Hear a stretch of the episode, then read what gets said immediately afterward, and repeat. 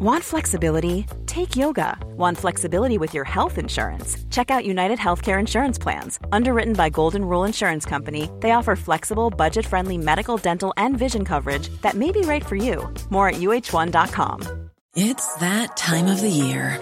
Your vacation is coming up. You can already hear the beach waves, feel the warm breeze, relax, and think about work. You really, really want it all to work out while you're away. Monday.com gives you and the team that peace of mind. When all work is on one platform and everyone's in sync, things just flow wherever you are. Tap the banner to go to Monday.com. A lot can happen in three years, like a chatbot may be your new best friend. But what won't change? Needing health insurance. United Healthcare Tri Term Medical Plans, underwritten by Golden Rule Insurance Company, offer flexible, budget friendly coverage that lasts nearly three years in some states. Learn more at uh1.com. Palmemordet. Viktor Gunnarssons påstådda alibi. Sveriges statsminister Olof Palme är död. 90 000. Ja, det är mord på Sveavägen. Hörde de säger att det är Palme som är skjuten. Mordvapnet med säkerhet är en Smith Wesson, en revolver kaliber .357. Inte ett svar. Finns inte ett svar. För jag har inget. Och jag har inte varit Varför skulle jag? Polisen söker en man i 35 till 40-årsåldern med mörkt hår och lång mörk rock. Välkomna till podden Palmemordet som idag görs av mig, Tobias Henriksson på PRS Media. Om ni vill sponsra oss med en summa per publicerat avsnitt, gå gärna in på patreon.com palmemordet. Det är alltså p-a-t-r-e-o-n.com palmemordet.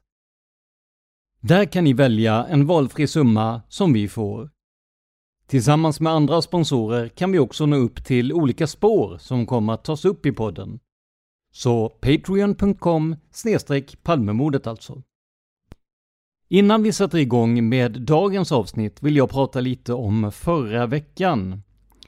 Då intervjuades den före detta kriminalinspektören Kai Hane av TV100 och vi återutsände delar av intervjun. Reaktionerna på detta har varit ganska kritiska, minst sagt. Så jag tänkte att vi tar någon minut av dagens avsnitt till att förklara hur vi tänkte med intervjun. Under lång tid har vi försökt få med någon person med anknytning till utredningen i podden. Det har visat sig vara hart när omöjligt, då många antingen säger att de lagt detta bakom sig, eller påstår sig inte minnas. Kai Hane däremot har varit väldigt frispråkig i sociala medier och gärna diskuterat bland andra Viktor Gunnarsson. När TV100 erbjöd oss att ta del av intervjun de gjort med Hane tackade vi ja, med reservationen att vi skulle behöva klippa bort de mer fantastiska påståendena. Detta gjordes också, och den slutliga produkten i podden tycker jag ger en så sammanhängande bild som man kan få med tanke på Kai Hanes något yviga sätt att berätta. Jag kände att det var viktigt att låta en före detta utredare komma till tals i ämnet och att vi skulle få ta del av hans historia. Med facit i hand var det kanske en felbedömning Många av er har tyckt att intervjun inte håller den seriositet som podden brukar stå för. Vi har fullt förtroende för TV100s intervju, men måste också tänka på att vi är två olika medier som kanske har olika inriktningar. Så till nästa gång kommer vi att diskutera detta än mer i detalj för att se till att ni får den typ av avsnitt ni så väl förtjänar. Idag ska vi som kortast återvända till Viktor Gunnarsson för att se vad han gjorde eller inte gjorde minuterna och timmarna efter mordet. En lyssnare hörde av sig till oss och påpekade, helt riktigt, att vi inte gått närmare in på Gunnarssons besök på McDonalds och på de vittnesmål som eventuellt placerar honom där. Det finns ju en poäng i att ta med detta med tanke på att det blev en del av hans påstådda alibi. Anledningen till att vi inte tagit upp detta noggrannare tidigare är helt enkelt att det fanns så mycket information om så många häpnadsväckande saker som Gunnarsson skulle ha gjort, att detta föll lite mellan stolarna. Men det ska vi åtgärda idag. Vi börjar med en sammanfattning. Viktor Gunnarsson sitter på mordkvällen på Café Mon Cherie och pratar med tre flickor. Han påstås vara påstridig och pratar om Palme på ett negativt sätt. I förhör med Jan Svelin säger Gunnarsson att han tror sig ha lämnat kaféet för gott någon gång efter 22.45, men att han inte vet exakt vad klockan var. Därefter ska han ha begett sig till McDonalds på Kungsgatan för att köpa hamburgare. Sedan var det dags att bege sig till biografen Rigoletto där han såg den föreställning som började klockan 23.30. Problemet med Victor Gunnarssons påstådda alibi är flera. Bland annat att han inte kunde knytas till bion med någon större form av säkerhet. Om det var han som identifierades av ett antal vittnen kom han också för sent till föreställningen, vilket vi pratat mycket om i tidigare avsnitt. Tiden 22.45 till 23.30 har han också svårt att redogöra för. Och det är ju tiden då mordet faktiskt skedde. Låt oss börja med att konstatera att Viktor den här kvällen var ytterst sugen på snabbmat. Vid klockan 21 sågs nämligen en mystisk person på Kentucky Fried Chicken som väckte personalens och övriga gästers uppmärksamhet. Vi kan inte vara säkra på att det var Gunnarsson, för i de dokument vi har har man censurerat såväl kriminalarnas som den misstänktes namn, givetvis tillsammans med vittnets. Men så här lät beskrivningen i det tips som först kom in. Spaningsuppslag i grövre brottsmål 1986 03 11 Händelse Observerat en mycket nervös person på Kentucky Fried Chicken Sveavägen den 28 andra 1986 klockan 20.55. Vid telefonkontakt med N så uppgav hon att fredagen den 28 i andra 1986 så arbetade hon över och stämplade ut klockan 20.53. När hon kommit ut på gatan så gick hon till restaurangen Kentucky Fried Chicken där hon observerade en man som var mycket nervös. Enligt en så måste mannen ha stått bakom henne i kön. Mannen satte sig cirka fyra meter ifrån henne, trots att hela lokalen var så gott som tom. När hon reste sig för att byta pommes fritesen så blev mannen mycket nervös och när hon kom tillbaks till bordet så var mannen borta. En uppfattar att mannen varit i lokalen i cirka tio minuter. En tyckte att det var underligt att mannen endast beställt in pommes frites och att mannens beteende gjorde henne illa till mots. En beskriver mannen enligt följande. En man, 30-35 år, såg bra ut. Inget skägg och ingen mustasch. Han var cirka 180 cm lång och han hade breda axlar och slank kropp. Mörkt brunt hår, rakt med fall över öronen och det var halvlångt. Mannen hade mörka, djupa ögon. En påpekade att hon lider av nattblindhet. Hög panna och mjuka ansiktsdrag, smala läppar. En har pratat med föreståndaren på Kentucky Fried Chicken som serverade henne den aktuella kvällen. Men han hade ej lagt märke till något speciellt den kvällen. En tror sig kunna känna igen mannen om hon får se honom igen. En tycker även att munnen är otäckt lik den publicerade bilden. Här pratar vi alltså om eh, skuggan, en av fantombilderna. En noterade endast att mannen var klädd i smala byxor, eventuellt jeans, och att han ej hade någon rock på sig eftersom hon såg mannens höfter. I nästa förhör med en låter det så här. En uppger att hon lämnade sitt arbete på censur och stämplade ut 2053. Hon gick sedan Sveavägen norrut till Kentucky Fried Chicken. När hon kom in var det en person före som blev serverad vid disken direkt. Hon har sin bricka och går och sätter sig vid väggen och strax efter henne kommer det en kille och sätter sig ganska nära henne, trots att det finns gott om plats. Mannen sitter så att hon ser honom i profil och han verkar supernervös. Han sitter med ryggen mot ingången med en tidning eller någon skrift nedanför bordet och sitter med huvudet böjt och läser. När en reser sig hastigt för att gå fram och byta ut sin pommes frites blev mannen mycket orolig. Hon satte sig sedan igen och började att äta och när hon tittade upp nästa gång var mannen försvunnen. En uppskattar att klockan då var cirka 21.10. En gick sedan därifrån och kom till T-centralen klockan 21.25.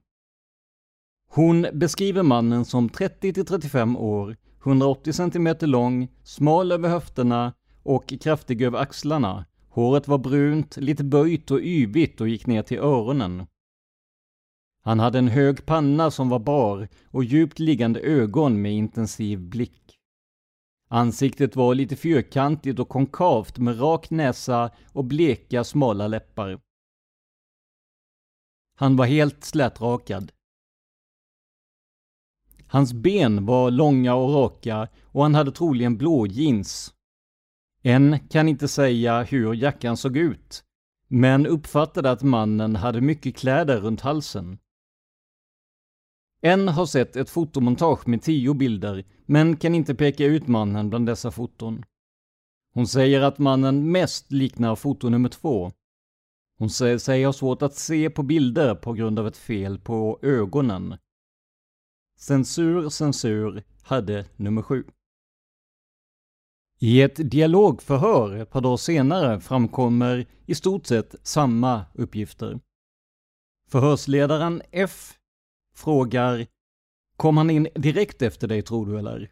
N. Ja, han kom förmodligen precis bakom mig. Det kan bara ha gått en halv minut efter mig. F. Hur långt ifrån honom satt du? N. Cirka 3-4 meter. Förhörsledaren. På vilket sätt uppförde han sig nervöst? N. Hans sätt att... Eh, som om man säger att han hade myror i kroppen. Han var inte still, var stressad, okoncentrerad, åt nervöst tummade på en tidning som eh, var inte helt normal om man läser och ja, som sagt var, han eh, påverkade mig så att jag själv blev nervös och det är ovanligt att eh, någon överhuvudtaget gör. Förhörsledaren. Du fick ju första gången så fick du se på tio kort och då fanns ju han med den där som du sedermera valde ut bland 2000. Varför tror du att du inte gjorde det första gången? En. Ja, jag sa just till den här censur och censur som var ute hos eh, mig då och visade bilderna. F. Censur. N. Censur. Förlåt. Och så sa jag just den här bilden, det är synd att det är så konstigt att han gör grimaser och har mustasch. För jag vet att han inte hade mustasch på det sättet. Förhörsledaren. Den mannen som du såg hade inte mustasch. N. Nej, och hela tiden tyckte jag, jag sa det till dem att den här bilden, jag fastnade för den bilden. Men så tänkte jag att jag måste utesluta den, för jag vet ju att han inte hade mustasch och det kom de säkert ihåg eh, att jag gjorde för ehm, förhörsledaren. Vad skulle jag säga, och sedan då när du fick se på de här cirka 2000 kort? En. Ja, då kunde jag utesluta samtliga utom den här mannen. Förhörsledaren. Det är den enda möjliga av alla de 2000. En? Ja, absolut. Förhörsledaren. De andra var helt uteslutande. En? Ja, helt, varenda en. Förhörsledaren. Hur stor, så att säga, chans ger du att eh, det var den mannen, att det var han som du valde ut? En? Ja, när jag ser det här kortet så kan jag nästan säga 90. Förhörsledaren. 90 procent. N, A. Förstledaren. Då kan jag säga att N har framför sig ett färgkort av X, den misstänkte, som är väl taget en sommar. Han har där mustasch. Sedan berättade du också om att du har något slags fel på ögonen så att du måste se på ett visst sätt. N. Ja, jag har en sjukdom som heter nattblindhet som gör att jag har som ett kikarsikte. Så om jag tittar på en person så koncentrerar jag mig runt hans ansikte, eller hennes, för att komma ihåg. Och i och med att han uppförde sig så nervöst så ville jag ha honom under kontroll. Jag tyckte det kändes lite obehagligt, fast han verkade aldrig hotfull mot mig. Men ändå var det så pass att jag blev nervös så att jag måste ha kontroll vad det är han höll på med. Förhörsledaren. Ja. Eh, sen en fråga till ögonen. Lade du märke till färgen på dem? En. Ja, ja, de var grå, blå eller gröna eller någonting mittemellan. Men absolut inte bruna, det vet jag, för han hade en intensiv blick. Utelämnad text. Förhörsledaren. Hur länge var han där? En. Högst tio minuter. Förhörsledaren. Högst tio minuter. En. Mm. Förhörsledaren. Så om du kom dit 55-56 så bör han ha varit därifrån kanske fem över nio. En. Ja, det tror jag är det troligast. Förhörsledaren. Var det mycket folk där? En. Nej, inte mycket. Förhörsledaren. Tror du att någon annan lär märke till han? En. Nej, jag tror inte det faktiskt om jag ska vara ärlig. För det gick ju så fort från det att han kom in och det måste ju ha gått väldigt snabbt då med själva beställningen eftersom han kom precis efter mig. Om det inte hade varit något trassel där. Och sen satte han sig med ryggen mot samtliga utom mot mig. Så att det var säkert ingen som tänkte på honom. Och så var jag ensam. Då observerar man på ett annat sätt. Hade jag haft någon tjej eller kille med mig hade jag säkert inte ens lagt märke till honom. Förhörsledaren. Längden på honom? En. Mellan eh, 1,80 1,85 någonting. Förhörsledaren. Var han smal, normal, kraftig? En. Smal, smala höfter, lång, lång och kraftig över axlarna. Han såg välbyggd ut, som en eh, vältränad stor kille. Men absolut inget, eh, men absolut inte fet eller så. Smärt för övrigt. Förhörsledaren. Håret, om du tänker efter, såg... Eh, en? Ja, ja men det är mörkbrunt. Förhörsledaren. Mörkbrunt och om det var... Eh, en? Ja, som lätt vågigt ska man säga. Böjt hår mera. Förhörsledaren. Med fall? En? Ja, med fall ja. Det har jag uppgivit vid alla förhör tidigare. Men som jag ser på den här färgbilden så är det som jag känner igen honom. Det var otäckt lik tycker jag. Förhörsledaren. Det är den? En? Ja. Det är den bästa bilden på honom som jag har sett, som jag känner igen honom från... Eh, det var så. Förhörsledaren. Bortsett då från mustaschen. Och nästa sida i det här förhöret är så pass slitet att det är svårt att läsa vad det faktiskt står. Men en förnekar alltså att Viktor Gunnarsson, om det nu var han, skulle haft någon mustasch vid det här tillfället. Och som ni vet hade han ju en ganska omfångsrik mustasch. Men ni har ju också hört i tidigare avsnitt att det finns en teori om att han rakat av sig denna innan mordtillfället för att förvilla eventuella vittnen. Men även senare på kvällen, mellan Moncherie och bion, blir Gunnarsson hungrig och beger sig till McDonalds för att köpa hamburgare. Här vore det ju ytterst lämpligt om någon, vem som helst, hade sett honom och kunde intyga att han var där. Det skulle i så fall i alla fall stärkt hans försök till alibi. Men enligt Anders Leopold i boken Jag sköt Olof Palme fanns ingen som kunde styrka att han varit där vid den här tidpunkten. Vi återkommer till det, men ska också konstatera att han återigen enligt egen utsago gick till McDonalds efter filmens slut vid cirka 01. Så här lät de tipsen. Citat. Minnesanteckningar 86 03 03 klockan 21 och 25.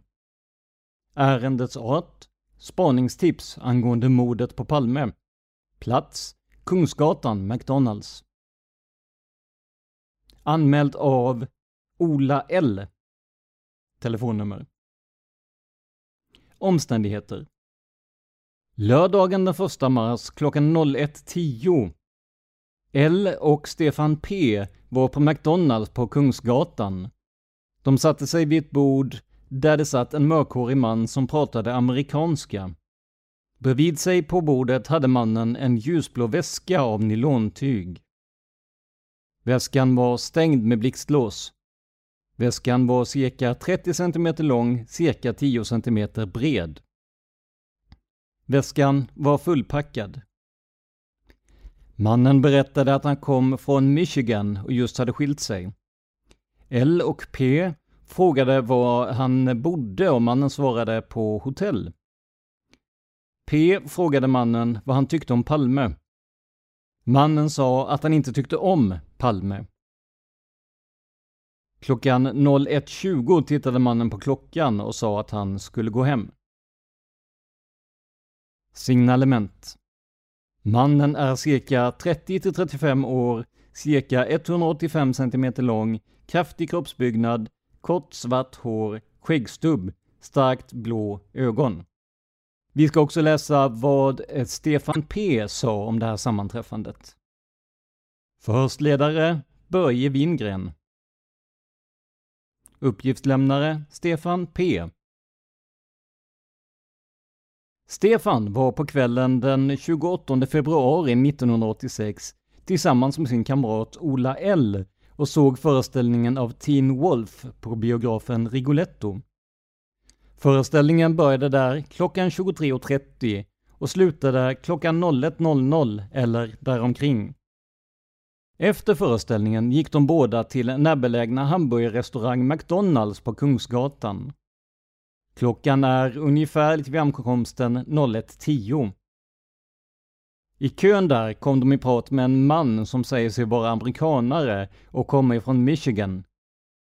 Han sa sig, vad Stefan idag kan minnas, ha varit gift med en svensk kvinna. Om han varit gift i två år eller vistats i två år i Sverige kan idag inte Stefan minnas. Stefan och Ola pratade engelska med mannen och möjligtvis några ord svenska. De satt tillsammans medan de åt hamburgarna. Denna tid uppskattar Stefan till cirka tio minuter, varefter mannen avvek.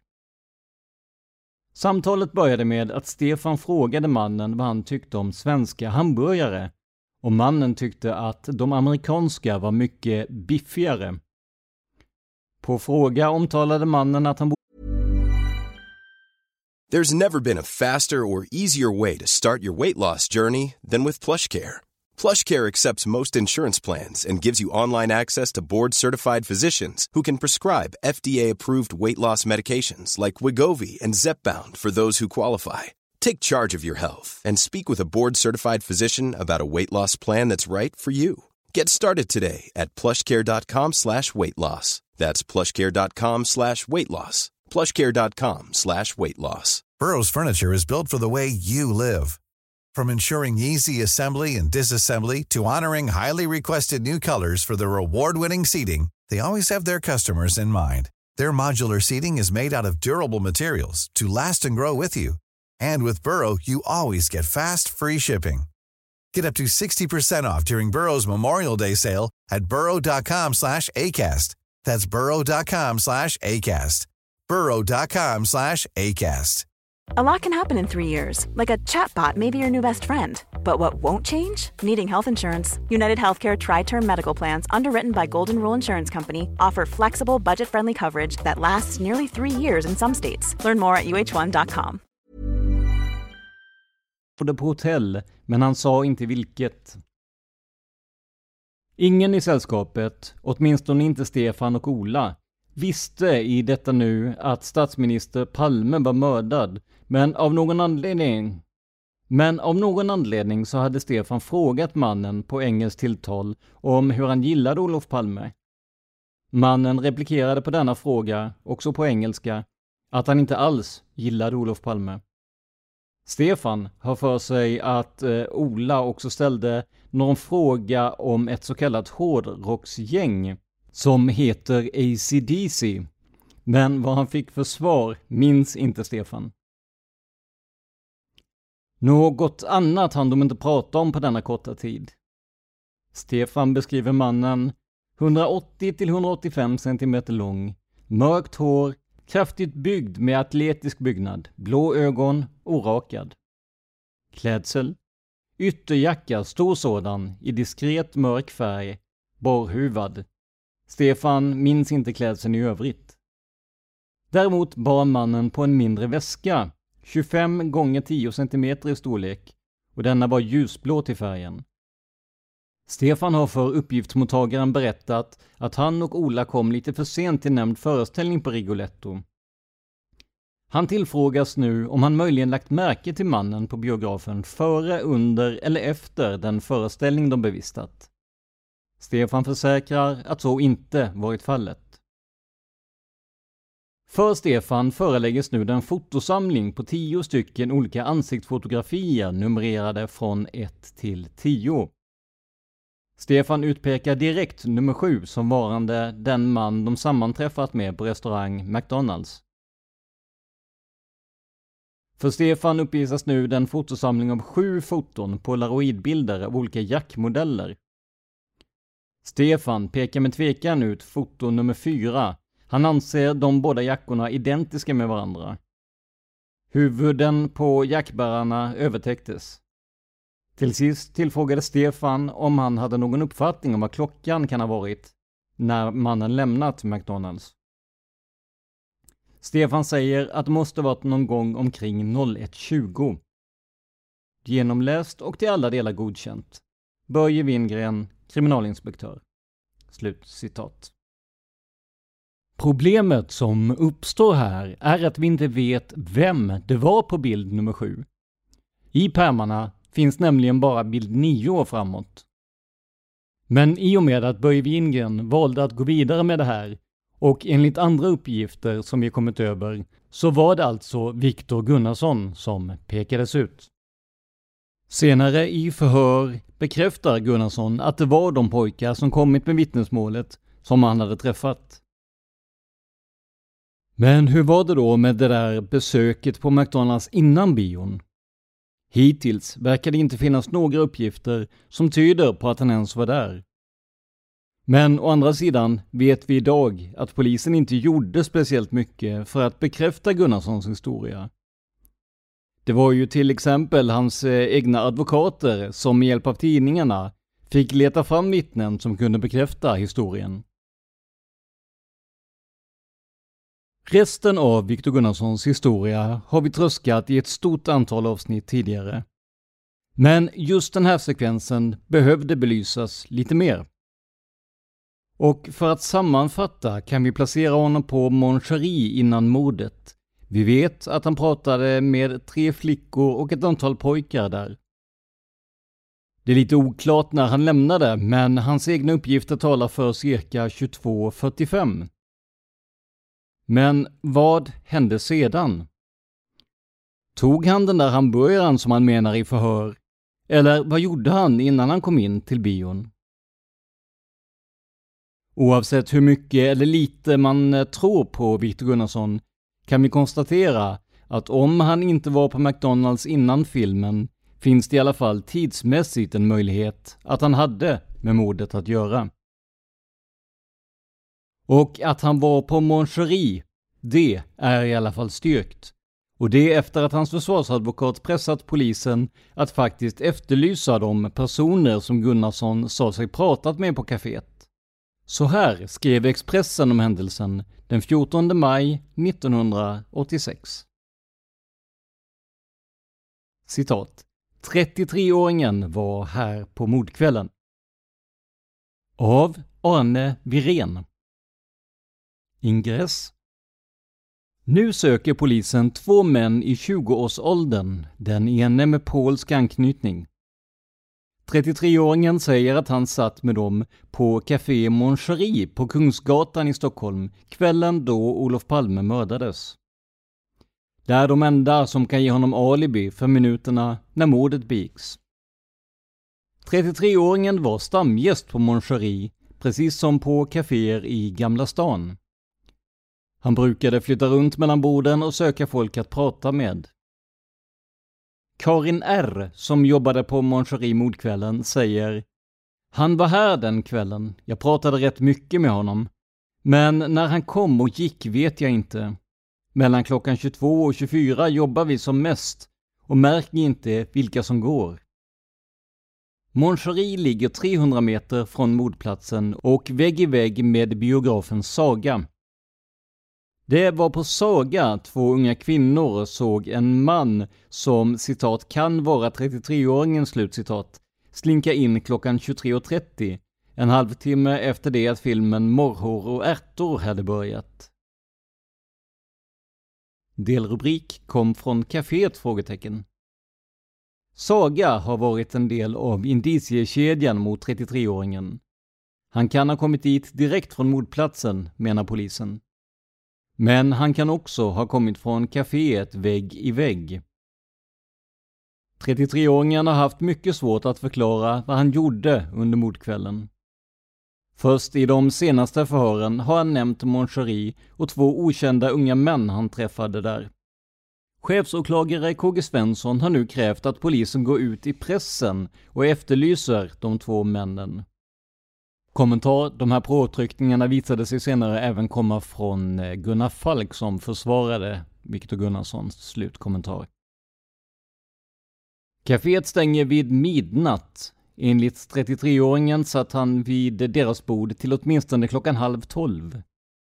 Kan de två männen styrka det har han alibi och kan för alltid strykas ur utredningen. I entrén sitter handskrivna lappar.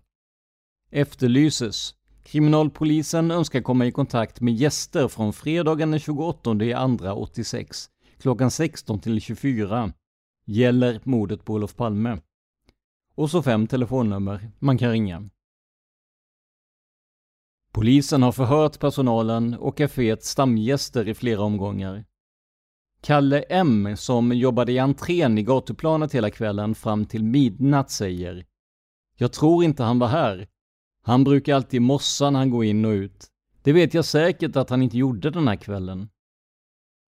Alicia A, som jobbade i övervåningen. Sist jag såg honom, jag kan inte svara på om det var just mordkvällen, hade han konstigt nog kostym och slips. Det hade han aldrig annars.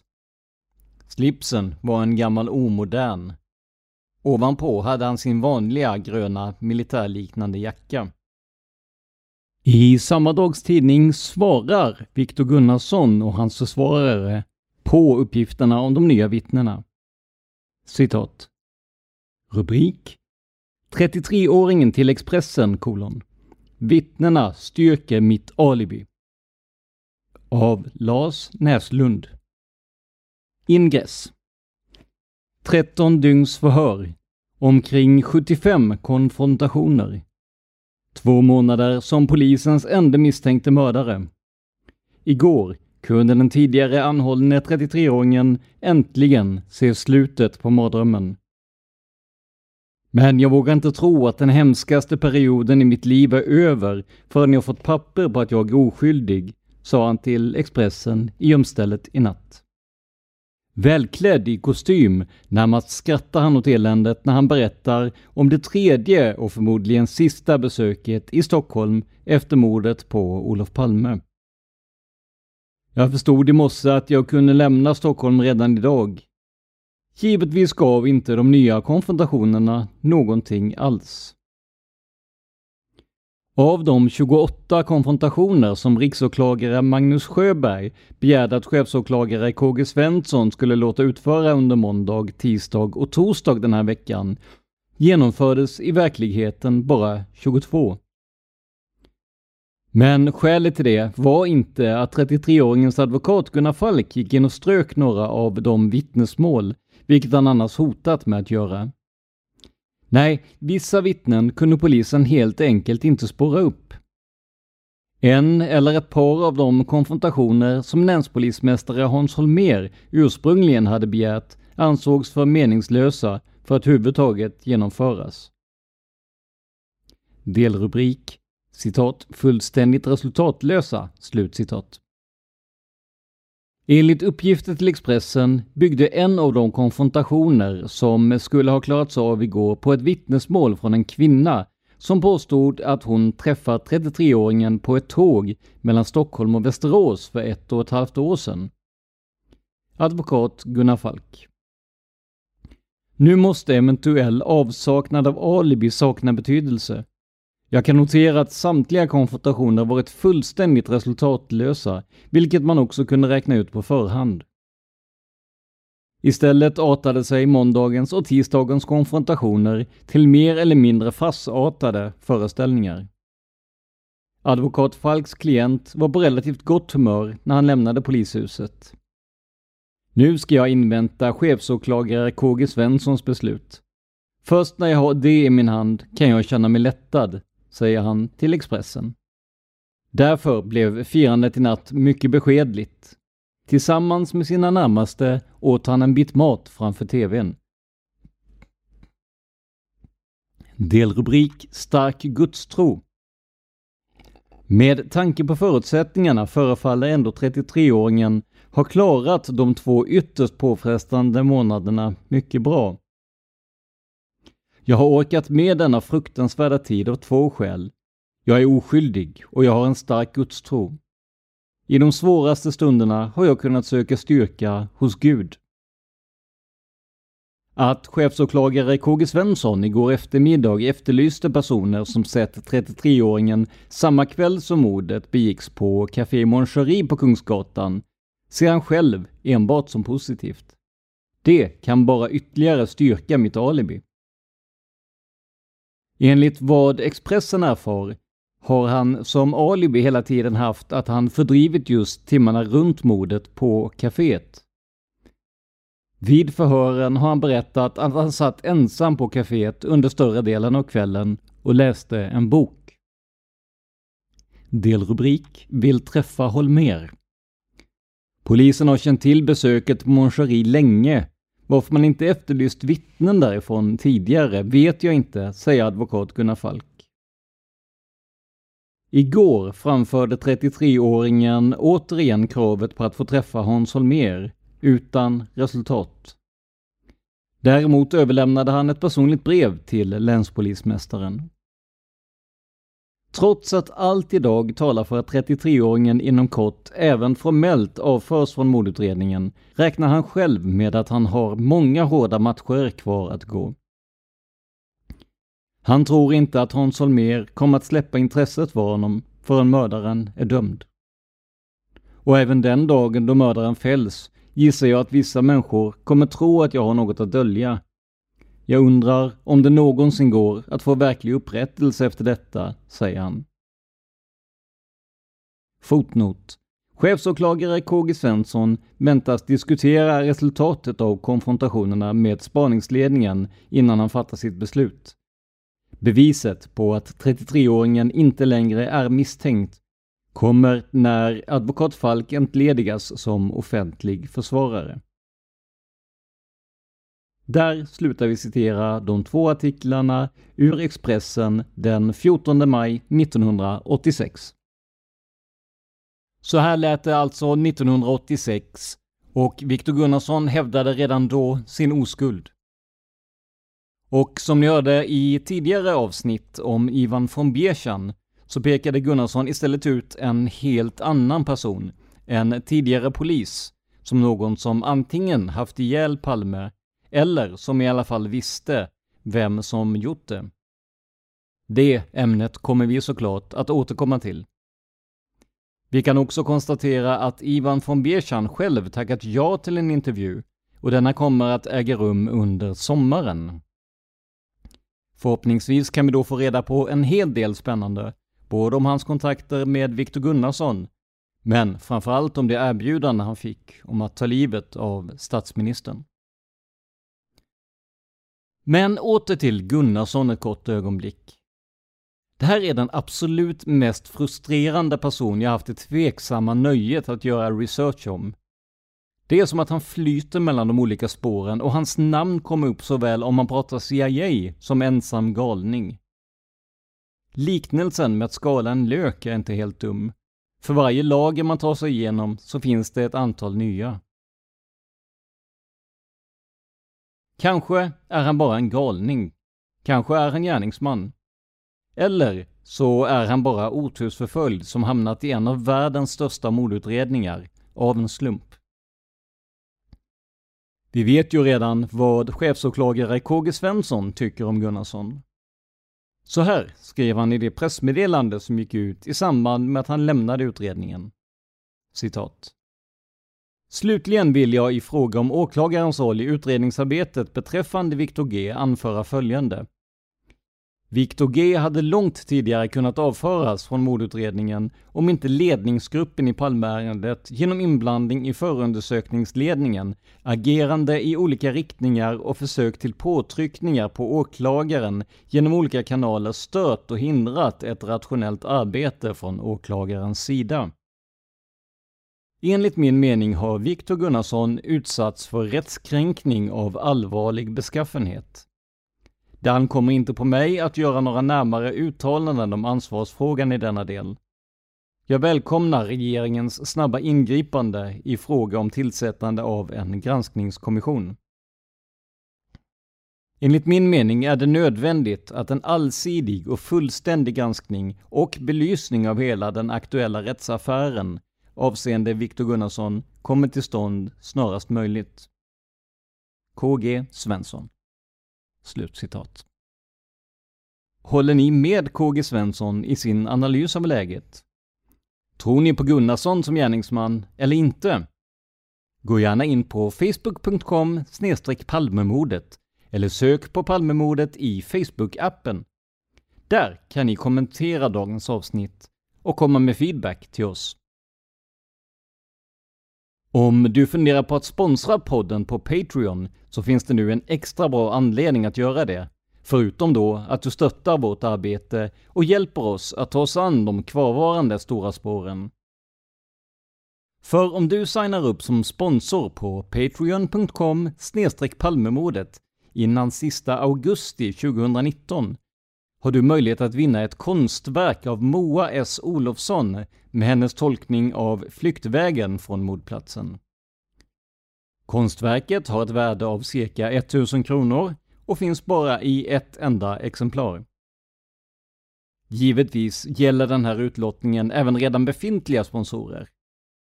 En vinnare får alltså ett unikt konstverk att hänga på väggen där hemma. Dragningen kommer att ske under hösten då vi sett att alla som vill sponsra betalt i minst en månad. Så gå in på patreon.com palmemodet och hjälp oss samtidigt som du har möjlighet att kamma hem den här fina vinsten. Till sist ska vi också uppmärksamma några av de andra poddarna som ingår i vårt lilla nätverk och som görs av Dan, mig och Josefin Molén. När det gäller true crime ligger Dan minsann inte på latsidan. Vad sägs till exempel om att kunna lyssna på ett stort antal avsnitt om olika seriemördare i hans Seriemördarpodden? Hittills har han täckt in allt från mördare på det tidiga 1900-talet som Karl Pansram och Bell Gunness, till mer samtida sådana som Pee Wee Gaskins och Robert Picton. Seriemördarpodden är gratis och finns på alla större plattformar. Dessutom kommer det ut ett antal bonusavsnitt av podden, Seriemördarpodden Premium, som ni hittar på podmi.com. podme.com. Dessutom gör Dan Massmördarpodden om folk som dödar många vid samma tillfälle. Även denna finns på podmi.com. Dan gör även poddar som Fan of History och Hard Nerd Café Läs mer om dessa genom att söka på dem på Facebook. Tillsammans med Josefin Måhlén gör han dessutom Mördarpodden, en syskonpodd till de vi redan nämnt. Här tas enskilda mordfall och mystiska försvinnanden upp. Strax efter den stora releasen hamnade podden etta på iTunes, så den har snabbt blivit mycket populär. Läs mer på facebook.com mordarpodden. Och själv gör jag en podcast som heter Tänk om och som specialiserar sig på myter och i konspirationsteorier. Här hör du om allt från Estonias förlisning till om vi varit på månen. Vi samarbetar såklart med Dan och Josefin också, och i Midsommarspecialen fick ni höra just Josefin i min podd också. Tanken är att hitta ett bra ämne där även Dan och jag kan nörda ner oss ordentligt. För mer information besök facebook.com tankom.se. Men det här är ju podden Palmemordet och den gjordes idag av mig, Tobias Henriksson på PRS Media. För mer information om mig och mina projekt besök prsmedia.se eller gilla oss på Facebook, facebook.com prsmedia.se. Tack för att du lyssnar på podden Palmemordet. Man hittar Palmes mördare om man följer PKK-spåret till botten. Därför att ända sedan Julius Caesars tid har jag aldrig hört talas om ett mord på en framstående politiker som inte haft politiska skäl. Polisens och åklagarens teori var att han ensam hade skjutit Olof Palme. Och det ledde också till rättegång.